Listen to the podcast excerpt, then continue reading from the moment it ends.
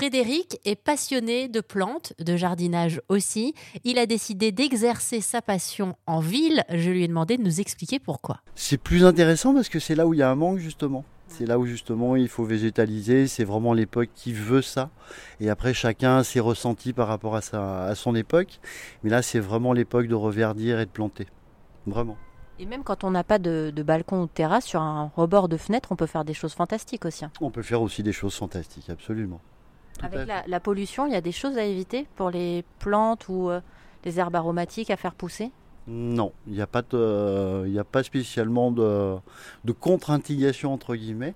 Il y a même des miels parisiens qui sont assez extraordinaires, qui ont des analyses chimiques justement de savoir quel polluant est dedans, et ils sont absents de polluants.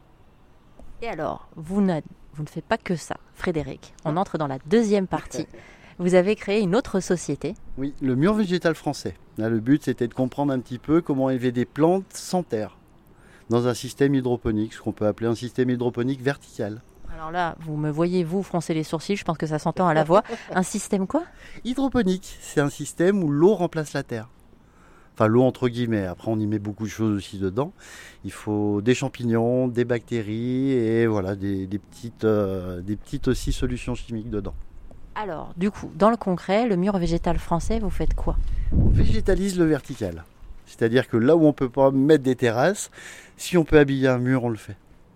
Et ça demande quoi techniquement? Hum, beaucoup d'études. Enfin, c'est assez complexe parce que l'eau, c'est le, le solvant le plus puissant au monde. Rien n'arrête l'eau. L'eau use tout. Et le but, c'est vraiment de, retenir l'eau pour pas que l'eau aille dégrader le bâtiment. Frédéric, qui cette semaine nous parlera également de ce qu'il met en place pour le mieux agir pour la planète.